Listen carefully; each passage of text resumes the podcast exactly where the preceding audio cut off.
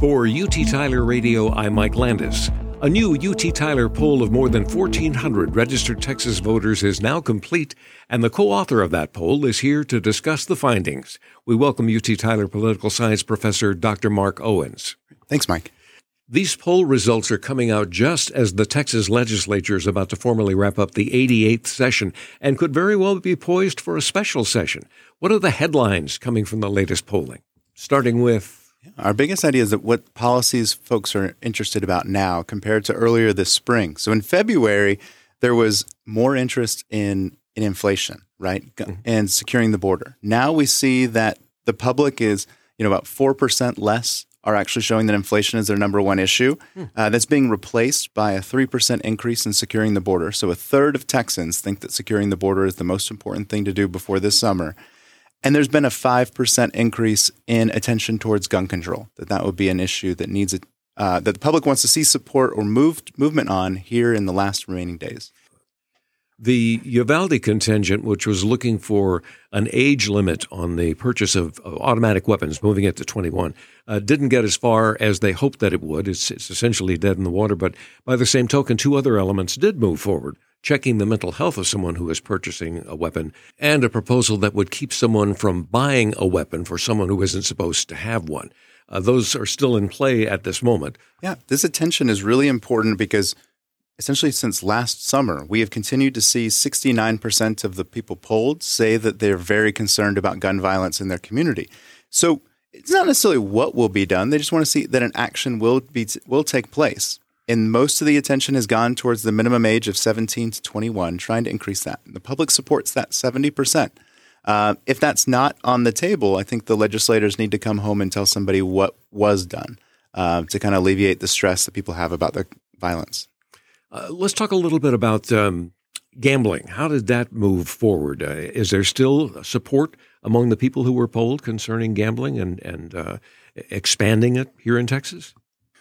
There is. This continues to be just as popular as it was in the beginning of the year, that essentially about 50% of people have heard a little bit about casino gambling in Texas.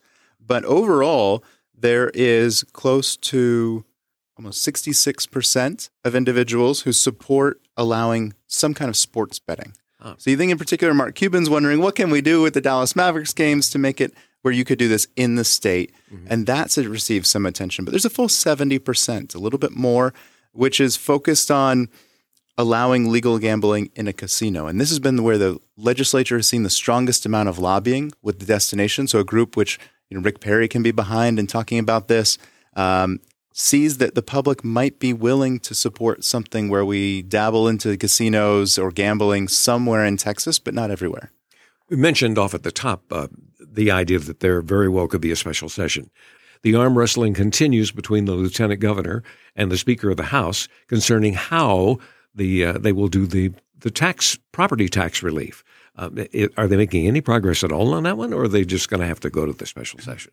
I think in this case they will go to the special session. You know, the school choice bill did not move through the House, and so that gives you a clear indication that that's going to be tied a little bit into school funding and finance, just as much as the state senator from East Texas, Robert Nichols, has talked about the importance of seeing school finance make it whole, right? That they aren't falling behind is school choice gets brought forward. So I think that's where two of these could move in tandem. Um, if I'm going to give total guessing here, I think that you know the idea of gambling gets a somewhat of a second wind on this because throughout the South, places things like lotteries or other ways to gain revenue have been often tied towards school financing. And so that's maybe, sort of the uh, carrot at the end of the stick. It could be this is the biggest hail mary they could do, but I think collectively, um, the idea of school choice, as we're seeing some arguments happen here, it's six percent less popular with the public in May than it was at the end of February. Let's work our way back to the the border again. How's the governor being seen by the people that you polled concerning his stand and his efforts to protect the border his stated efforts to protect the border of Texas. Yeah. One thing that's interesting in we talk to students in political science, the fact is you got an issue that's really important. And we know this is one of the most salient issues in, in Texas. The other is about who owns it. And I think by now, for the last couple years, Governor Abbott is firmly in control about if you're thinking about handling immigration at the Texas Mexico border, that's how people see his policies. And six, 47% of people support what he's doing, and a clear mirror 47% of people disapprove of what he's doing. And they 48% like what he's doing, and 48% don't like his job. I think that when we get down into what is he doing, there's an important part here where um, those individuals are providing bus travel, which he's threatened to do again, is 50%. Well, sending people to New York, as a for instance, yes. or Washington or Chicago. And easier to do that now in the summer than it was back in, in December. But the new call for states to send their National Guard or, and groups to help DPS officers at the border continues to see 60% or three fifths of Texans support that. Yes, and DeSantis offering to send 1,100 from from Florida again. Yeah, and if that happens to be a you know a cost to Texans, I think that's sort of something people are willing to do because that's going to help give people rest that they need and additional coverage.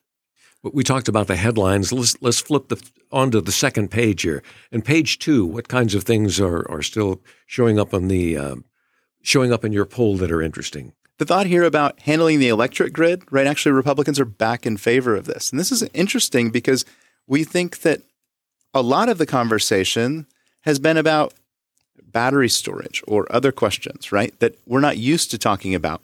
But most people now, in this case, 46%, think have some fair amount or great deal of confidence that the Texas energy grid right now will not face blackouts this summer. Yay. I hope so, right? Trust us. happy for that. Before we let you go, a quick look at uh, what's left of the Texas legislature these as we're down to the last 10 days and again, it seems pretty clear there's going to be a special session. In these last days, any particular bills stand out to you in terms of where they are and uh, where they might be going, those that might make it and those might not? You know, at this time, I think a lot of the bills that we're going to see move forward are those that have unanimous sort of support. You could get the work done within a week and those that need work, right? Some of the big issues are always used as a lever to make sure that a special session is called again. It doesn't mean that they need overtime, right? They only started with 140 so days to, to do their work. They always need these extra 30 days. And in years before, we've seen one special session, two special sessions, three special sessions. So the legislature is likely to be in Austin throughout most of the summer. Our guest has been UT Tyler political science professor Dr. Mark Owens. For a link to the latest UT Tyler poll or to hear this interview again or share it, go to kvut.org. I'm Mike Landis for UT Tyler Radio.